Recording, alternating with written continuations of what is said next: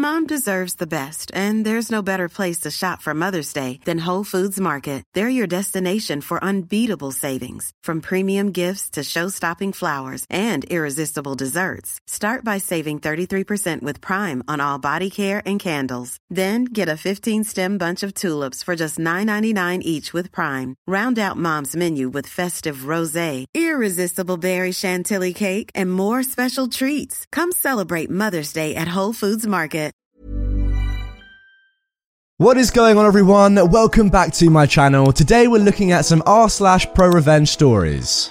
Revenge to the tune of $50,000 plus on an owner who wrongfully fired me. I applied for a job as a bar manager at a new resto bar that opened up in my area, Ontario, Canada. The owner of this bar had some issues with her liquor license being revoked at a previous establishment, and there was some sort of stipulation, this part I'm not clear on, where she was required to do the following in order to get another liquor license. Firstly, not be on site or involved in the business in any capacity for any reason. She was a prohibited person, and I believe she made her husband the owner on paper, but for this story, she is referred to as the owner. And secondly, hire a manager with five plus years experience and a smart serve certificate to run and be responsible for the bar. After a short interview process, I was offered the job and was told of these terms. I accepted them despite the already apparent red flags. I was a very poor student. When the restaurant bar opened, everything quickly fell apart. Despite the owner not being allowed to be on premises, she proceeded to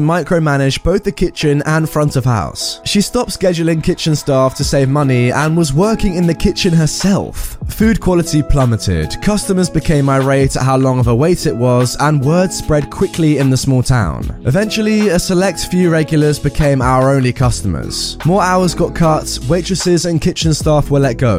The owner was now drinking at the bar and at the same time was waitressing and cooking. This was all in the matter of a month. One night that month, it was exceptionally nice out, and we had a lot of boaters in the area. We had a pier near the bar where boats could dock and walk into the restaurant. A large group had walked in on this night, and they were both very clearly underage and very clearly over intoxicated. I immediately cut them off, to which they made a very large stink about it, enough that the owner's husband came over to ask what happened. I explained that I'd cut the group off and wasn't going to serve them, to which the owner's husband decided to take their drink orders and serve them anyways. Obviously, money was tight, so they didn't care about the rules. The next day, the owner pulled me into the office and accused me of stealing $50 out of the till the night previous. I knew this to be a lie, a lie that could be easily disproven because there is a camera located directly above the till that is synced to the time code on the POS. I was fired on the spot. I 100% believe this was because I was refusing to serve customers and thereby damaging their bottom line. I was really miffed to be accused of doing something I didn't do and more upset that she used this lie she made up as an excuse to fire me. Because the stipulation of her having her liquor license was me working at the bar as manager, I emailed the liquor control board when I got home and informed them of the rules being broken at the bar. A liquor inspector came to meet me later that week and took a statement. He then paid a surprise visit to the bar and was able to witness all of the things that I informed him, including the owner both being on site and being involved in the business, serving minors and serving intoxicated persons. The liquor inspector slapped them with a very large fine, north of $50,000. Their liquor license was suspended and the owner was too broke to pay the fine and was forced to close the restaurant. I received death threats from her for a while after that, but the revenge was absolutely worth it. Wow, what a story. You know, I've come to expect this from the revenge subreddits. The quality of writing and the quality of story is just so much higher, I think, than a lot of other subreddits. So let me get this straight. This is what happened. The authorities said you can't serve minors or the openly intoxicated.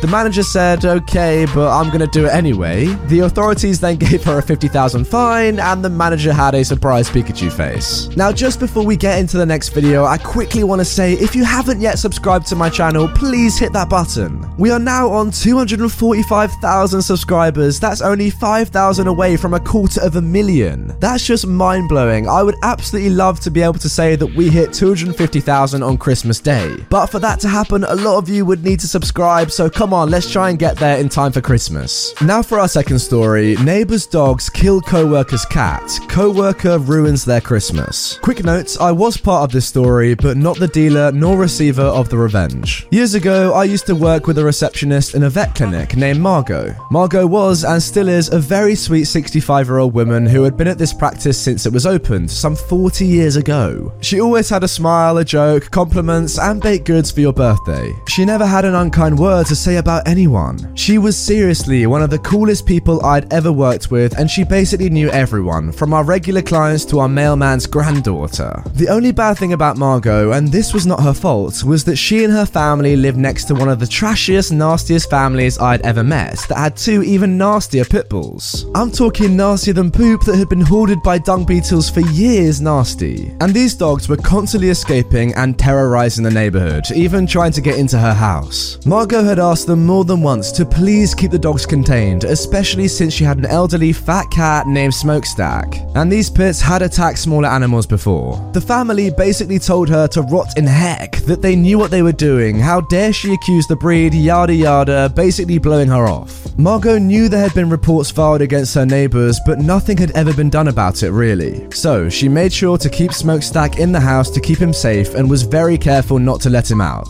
If you'd been paying attention up until this point, you'll notice I'm using the word was and had regarding old Smokestack. And it was as awful as you think. Three weeks before Christmas, Margot had the day off and was in the garage with Smokestack fiddling with some Christmas decorations. Unbeknownst to her, the pits next door got out and broke through the bottom of her garage door. They went right for Smokestack before she could blink and started to tear the cat apart. Margot screamed for help, and it was only when her son and husband came out with a baseball bat that they were able to free Smokestack from the jaws of these dogs. I was working this day and will never forget when she came in, crying harder than I'd ever seen anyone cry in my life, clutching poor dying Smokestack in her arms. Her husband had to hold her while we tried to bring Smokestack back, but we couldn't do it. It would have taken a miracle of God and then some, and he passed away. A truly trash way to go in what should have been the golden years of his fat cat life. Margot sat there for a while with his mangled body, quietly crying for a while before she finally kissed whatever part of him was still intact and stood up.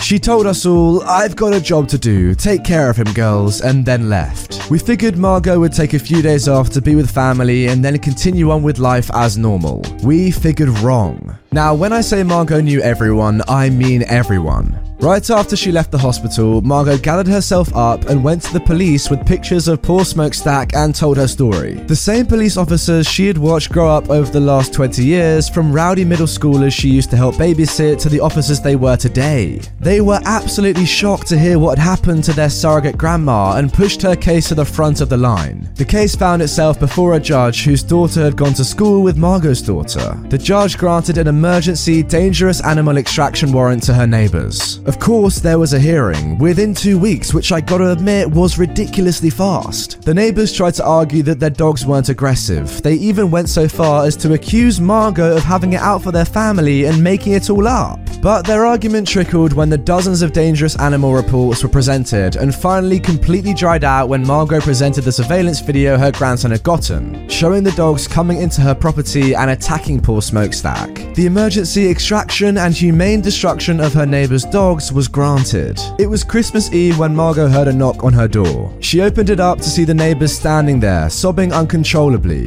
They were begging her to stop animal control, that they had these dogs since they were puppies, how the kids would be devastated and it would ruin Christmas, and if she could find it in her heart to give the dogs another chance. Up until this moment, the neighbors had behaved abominably. They didn't offer to fix the garage. They never apologized for trying to slander her name in court. Heck, they didn't even pay for Smokestack to be cremated. At no point had they even shown the slightest shred of remorse for what damage their dogs had done. And as the neighbors stood there, blubbering and whimpering about how this was going to ruin their Christmas, Margot looked them straight in the eye and told them in her calmest voice, You took away my family, so now I'm taking yours, and shut the door in their face, just as animal control pulled up onto the driveway. Margot was not surprised as she watched the dogs get hauled into the truck and taken away. After all, it was her idea idea for animal control to take the dogs on Christmas Eve, a perk from having known the AC officer supervisor for years. Margot even made sure the dogs were euthanized before the outside Christmas lights turned on that night. The family never received the remains, nor did they ever get a chance to bring another animal into their family, as the father proceeded to drunk drive into a telephone pole that same night, killing him instantly. Oh god. The mum went off the deep end, so CPS picked up the kids by February, and ultimately the house foreclosed in September. Despite how traumatic Smokestack's death was, I'd like to think that if the neighbors had shown at least some regret, Margot might not have gone as far as she did. She was and is still the person to forgive and forget. Or maybe she ultimately knew it had to be done to push it to this point of no return before another family lost a member to these irresponsible neighbors. Either way, thank you, Margot, for making the world a little bit safer for the pets in this world. And rest in peace, Smokestack. Hopefully, I'll see you on the other side with your favorite orange sock and a can of tuna. Oh my goodness me. Well, I've just got to say, rest in peace, Smokestack. You will be missed. Honestly, I know we're on r slash pro revenge right now, but this would not be amiss on r slash nuclear revenge. What an incredible woman this lady is, though. Liked by almost everyone, so kind, so complimentary, so selfless, but also with a steely backbone. Not often do you meet people like this, so generous, but also do what they believe in and stick up for their loved ones. Yes, you could argue that two wrongs don't make a right, but in many ways, what she did was right. First of all, justice for Smokestack, and second of all, those dogs were seriously dangerous. They needed to be put down. Yeah, it sucks for the family, but honestly, they deserved it. Jewelry isn't a gift you give just once. It's a way to remind your loved one of a beautiful moment every time they see it. Blue Nile can help you find the gift that says how you feel and says it beautifully with expert guidance and a wide assortment of jewelry of the highest quality at the best price. Go to BlueNile.com and experience the convenience of shopping Blue Nile, the original online jeweler since 1999. That's BlueNile.com to find the perfect jewelry gift for any occasion. BlueNile.com.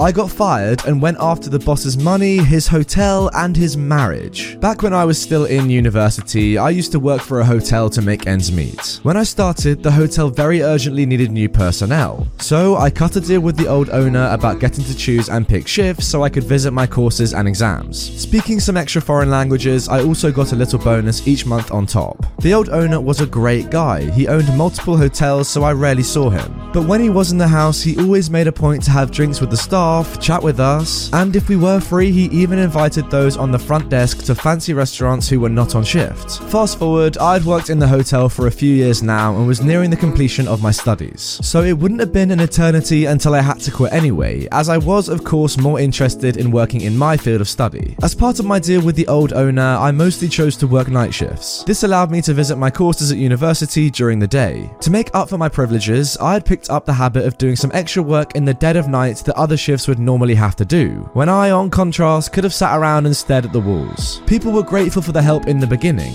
and we became a rather tight knit group, but over time people rotated in and out. When the old owner retired and his butthole of a son took over the business as the new owner, I already feared the worst. The new owner didn't like me very much. I never found out the exact reason for that one. I was at that point nearly the sole veteran left from when I started. Among the tasks I had taken on was doing light clerical tasks to ease the manager's job in the morning. For that, I generally had to use the manager's network account. One night, while doing my list, I logged into the manager's account and email to do my job. Then I saw an email with my name in the subject line. I know it is not nice to snoop, but of course I read it. Turns out the new owner wanted to get rid of me. I still had my old employee contract with the bonuses for foreign language abilities and was allowed by my contract to pick and choose shifts. I can only assume these privileges are what made the new owner hate me. I have no idea if he had other reasons, because to be honest, they seem very weak to me. But he couldn't fire me without cause. On top of that, I would be owed severance if fired. And generally, there were not enough bodies in the shift rotation without me. Though the new owner didn't seem to understand that point as the emails told me. I looked for more emails concerning me and I found them.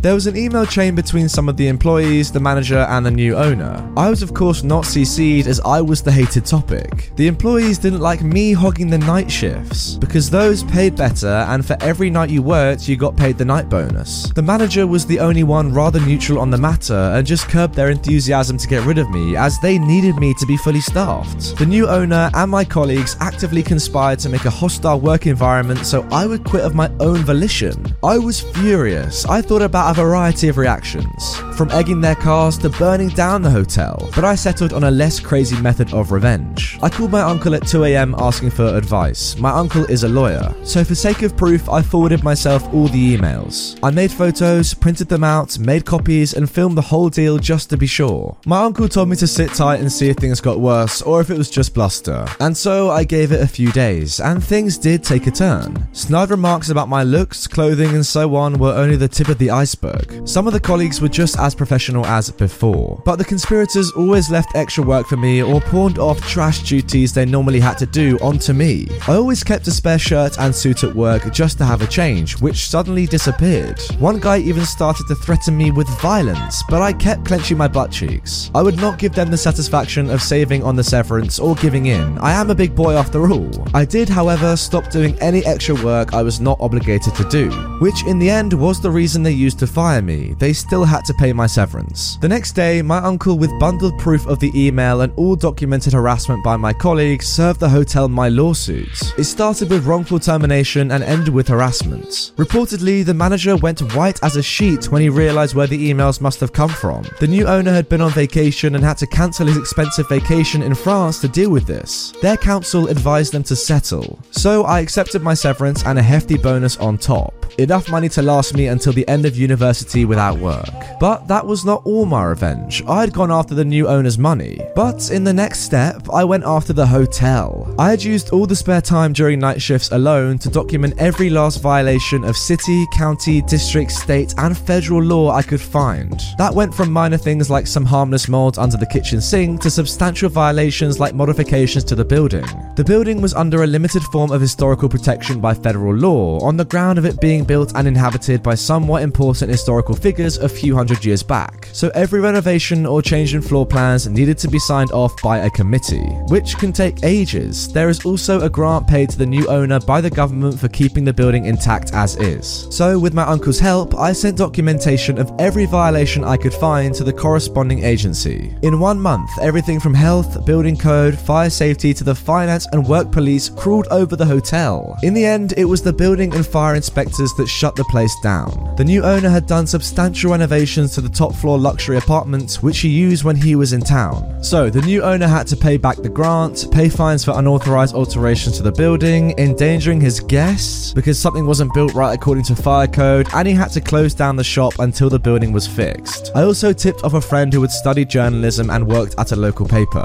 The paper ran an article on all the violations accumulated, which tanked the business once it had reopened, as the newspaper article had led to horrible reviews. In the end, to afford all the fines, repayments, and building costs, the new owner sold the hotel. As the cherry on top, all the buttholes who had tried to harass me out lost their job. Granted, the people who didn't do anything to me lost their jobs too, but they didn't do anything to stand up for me or help me either, so I don't feel too much remorse. And the revenge cherry on top was that the new owner, whenever he was in town, used to bring home escorts, which in my country is not illegal, but he was married. It took some doing to get that information to the new owner's wife. But one of my former colleagues who had quit before this had all happened had her email. So I let her know what the new owner was up to when he was out of town. I don't know what exactly happened, but they did divorce in the end. Make of that what you will. Oh, things you love to see. You know, all the best stories start with I have a insert family member who's a lawyer. That's when you know that stories like this are going to get really intense and the revenge is going to be so satisfying.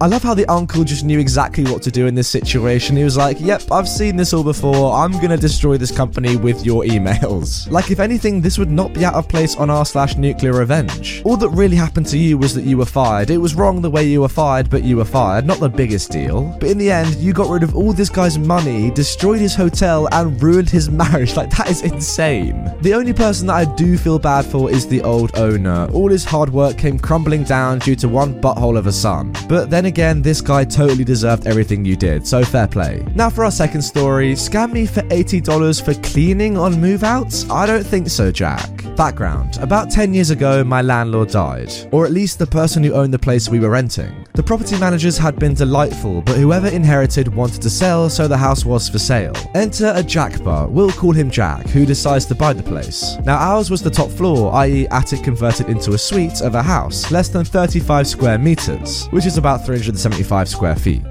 The bathroom was literally where the stairs up to the top floor used to be. The place was tiny. Jack came to check out the place, as you should before buying a place. He had one of those Bluetooth earpieces in, and I can't even remember if he even acknowledged us. He spent about 30 to 45 seconds in our suite. Next time we hear from him is about a month later. Apparently, he'd bought the place. He stops by to give us a notice of rent increase effective in six months, which is the legal minimum. From $485 to $795. The place is not worth that much. We say nuts to that and decide to buy a house, since what the heck, it's not much more per month. Surprise to anyone who's never bought a house, it was more than just mortgage payments. We give him all the required notice to move out. We move and clean the place up really well. Mind you, when my partner moved in, it was not especially clean, and we happen to have the move in inspection which mentions this. Jack decides to try to scam us for $80 of our damage deposit for cleaning. He doesn't provide the required forms, he just says, I'm going to hold $80 from your damage deposit for cleaning. We responded with, um, no, you're not. But Jack said, assuming we need the cash for our next damage deposit or bills and we'll settle for anything, take this or I'm going to keep your whole deposit. Cue revenge. So he decides to just keep the whole deposit, $485. I file paperwork with the Rentalsman, who unsurprisingly, after their investigation, rule in my favor. He's ordered to refund the whole deposit, but Jack decides not to pay, and the Rentalsman doesn't have any enforcement powers. So I have to go to the local sheriff's office. They can send a legal demand letter for the deposit and costs, but it will cost me 100 to $150, I forget, up front. Sure, go ahead. Jack decides to ignore the sheriff's kindly letter. The sheriffs say that they can start proceedings to recover the debt and costs, but again, I have to pay up front. About $250, and it might take quite a while. I guess most people quit at this point. Being out of pocket $700, throwing more money at the problem, and maybe having to wait months didn't appeal to them, and there's also a chance you never collect. I chose to pay the sheriffs. They sent another, less friendly letter to Jack, but here's the best part. Now that they're recovering a debt, they're going to recover on all of the outstanding judgments against him, and apparently he has tried this stuff before. They send him another couple letters, pay up or else. Jack chose else. Then they seized title to Jack's giant white SUV. I can't remember what it was, but not a cheap one. They didn't physically take it away or anything, but they gave him 30 days to pay all the judgments against him, or they would take it and sell it at auction. Somehow, he all of a sudden found the money. My share, 485 plus 150 plus 250, so $885. The other people who'd registered judgments but not paid to start the collections processes were about $5,000 more. I can't remember how long the whole process took, at least six months though. Wow, I love this guy's dedication to the cause. OP, it's incredible that you didn't choose just to pay the $80, although it is a little much. Instead, you ended up paying a lot more, but you got the revenge that you so deserved. The fact that he's not just been doing this to you, but to other people as well, proves that it was such a good investment from you to spend your own money to really give this guy the karma he deserves. By being this selfless, OP, you hopefully helped a lot of other innocent victims and potential ones feel safer, so good job. Anyway, guys, that is going to do it for this episode of r slash pro revenge. I really hope you have enjoyed it. If you have, drop a like on this video, comment your opinions down below, and also check out the playlist on screen right now for some more revenge stories. With that being said, I will see you guys all tomorrow for a brand new upload on the channel. Why don't more infant formula companies use organic, grass fed whole milk instead of skim? Why don't more infant formula companies use the latest breast milk science? Why don't more infant formula companies run their own clinical trials? Why don't more infant formula companies use more of the proteins found in breast milk? Why don't more infant formula companies have their own factories instead of outsourcing their manufacturing? We wondered the same thing. So we made ByHeart, a better formula for formula. Learn more at byheart.com.